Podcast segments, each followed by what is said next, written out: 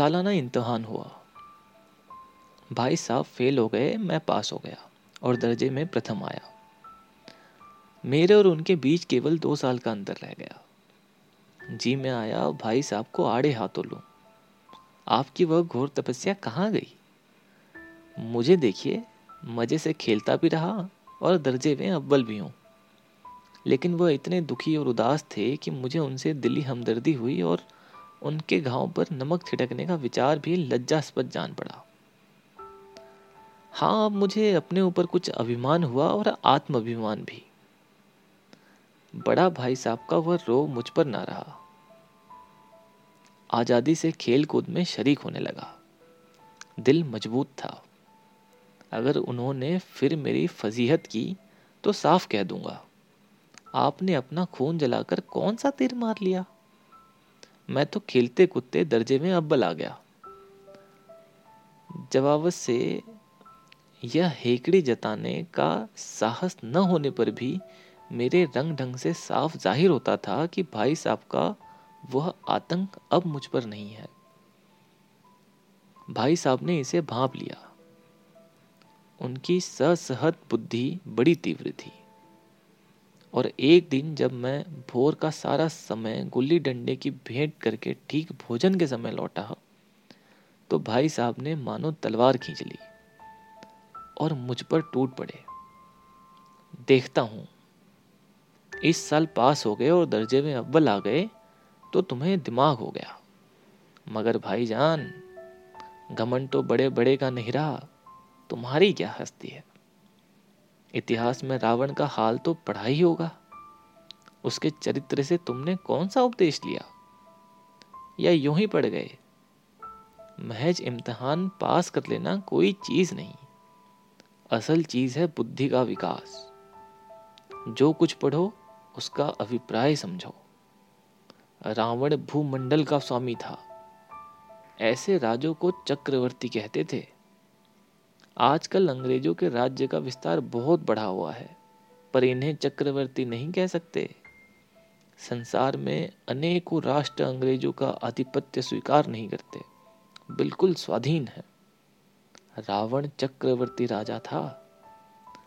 संसार के सभी महीब उसे कर देते थे, बड़े बड़े देवता उसकी गुलामी करते थे। आग और पानी के देवता भी उसके दास थे, मगर उसका अंत क्या हुआ। घमंड ने उसका नाम निशान तक मिटा दिया, कोई उसे एक चिल्लू पानी देने वाला भी ना बचा। आदमी जो कुकर्म चाहे करे पर अभिमान ना करे, इतराए नहीं। अभिमान किया और दीन दुनिया से गया। शैतान का हाल भी पढ़ा ही होगा। उसे यह अनुमान हुआ था कि ईश्वर का उससे बढ़कर सच्चा भक्त कोई है ही नहीं। अंत में यह हुआ कि स्वर्ग से नरक में ढकेल दिया गया। शाहरुम ने भी एक बार अहंकार किया था, भीख मांग मांग कर मर गया। तुमने तो अभी केवल 1 दर्जा पास किया है और अभी से तुम्हारा सिर फिर गया, तब तो तुम आगे बढ़ चुके। यह समझ लो कि तुम अपनी मेहनत से नहीं पास हुए। अंधे के हाथ बटेर लग गई, मगर बटेर केवल एक बार हाथ लग सकती है, बार बार नहीं। कभी गुल्ली डंडे में भी अंधा चोट निशाना पड़ जाता है, उसे कोई सफल खिलाड़ी नहीं हो जाता।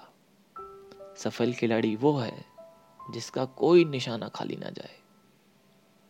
मेरे फेल होने पर ना जाओ, मेरे दर्जे में आओगे तो दांतों पसीना आ जाएगा। जब अलजेब्रा और ज्योमेट्री के लोहे के चने चबाने पड़ेंगे और इंग्लिस्तान का इतिहास पढ़ना पड़ेगा। बादशाहों के नाम याद रखना आसान नहीं।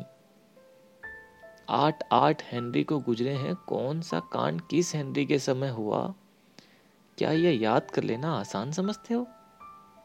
हेनरी 7वें की जगह हेनरी 8वां लिखा और सब नंबर गायब, सफा चट। सिर्फ भी न मिलेगा, सिफर भी। हो किस ख्याल में, दर्जनों तो जेम्स हुए हैं, दर्जनों विलियम, कोडियो, चार्ल्स। दिमाग चक्कर खाने लगता है, आंधी रोग हो जाता है।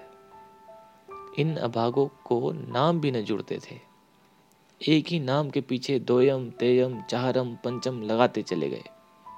मुझसे पूछते तो 10 लाख नाम बता देता, और जो मिट्टी तो बस खुदा की पनाह। अ ब ज की जगह अ ज ब लिख दिया और सारे नंबर कट गए। कोई इन निर्दयी मुतमहीनों से पूछता कि आखिर अ ब ज और अ ज ब में क्या फर्क है, और व्यर्थ की बात के लिए क्यों छात्रों का खून करते हो? दाल भात रोटी खाई या भात दाल रोटी खाई, इसमें क्या रखा है? मगर इन परीक्षकों को क्या परवाह, वह तो वही देखते हैं जो पुस्तक में लिखा है। चाहते हैं कि लड़के अक्षर अक्षर रट डालें, और इसी रंटत का नाम शिक्षा रख छोड़ा है। और आखिर इन बेसिर पैर की बातों से पढ़ने का क्या फायदा? इस रेखा पर वो लम्ब गिरा दो तो आधार लम्ब से दुगना होगा। पूछिए इससे प्रयोजन? दुगना नहीं चौगना हो जाए या आधा ही रहे, मेरी बला से, लेकिन परीक्षा में पास होना है तो यह सब खुराफात याद करनी पड़ेगी। कह दिया समय की पाबंदी पर एक निबंध लिखो जो 4 पन्नों से कम ना हो। अब आप कापी सामने खोले, कलम हाथ में लिए उसके नाम को रोइए। कौन नहीं जानता कि समय की पाबंदी बहुत अच्छी बात है। इससे आदमी के जीवन में संयम आ जाता है, दूसरों का उस पर स्नेह होने लगता है और उसके कारोबार में उन्नति होती है। जरा सी बात पर 4 पन्ने कैसे लिखें? जो बात एक वाक्य में कही जा सके उसे 4 पन्ने में लिखने की जरूरत? मैं तो इसे हिमाकत समझता हूँ। यह तो समय की किफायत नहीं बल्कि उसका दुरुपयोग है कि वर्त में किसी बात को ठूंस दिया। हम चाहते हैं आदमी को जो कुछ कहना हो चटपट कह दे और अपनी राह ले, मगर नहीं, आपको 4 पन्ने रंगने पड़ेंगे, चाहे जैसे लिखिए, और पन्ने भी पूरे फुल स्केप आकार के। यह छात्रों पर अत्याचार नहीं तो और क्या है? अनर्थ तो यह है कि कहा जाता है संक्षेप में लिखो। समय की पाबंदी पर संक्षेप में एक निबंध लिखो जो 4 पन्ने से कम ना हो। ठीक, संक्षेप में 4 पन्ने हुए, नहीं शायद 100-200 पन्ने लिखवाते। तेज भी दौड़िए और धीरे धीरे भी। है उल्टी बात या नहीं? बालक भी इतनी सी बात समझ सकता है, लेकिन इन अध्यापकों को इतनी तमीज भी नहीं। उस पर दावा है कि हम अध्यापक हैं। मेरे दर्जे में आओगे लाला तो ये सारे पापड़ बेलने पड़ेंगे, और तब आटे दाल का भाव मालूम होगा। इस दर्जे में अव्वल आ गए हो, वो जमीन पर पाँव नहीं रखते। इसीलिए मेरा कहना मानिए। 1,00,000 फेल हो गया हूँ, लेकिन तुमसे बड़ा हूँ। संसार का मुझे तुमसे ज्यादा अनुभव है। जो कुछ कहता हूँ उसे गिरह बांधिए, नहीं पछताएंगे। स्कूल का समय निकट था, नहीं ईश्वर जाने यह उपदेश माला कब समाप्त होती। भोजन आज मुझे निस्वाद सा लग रहा था।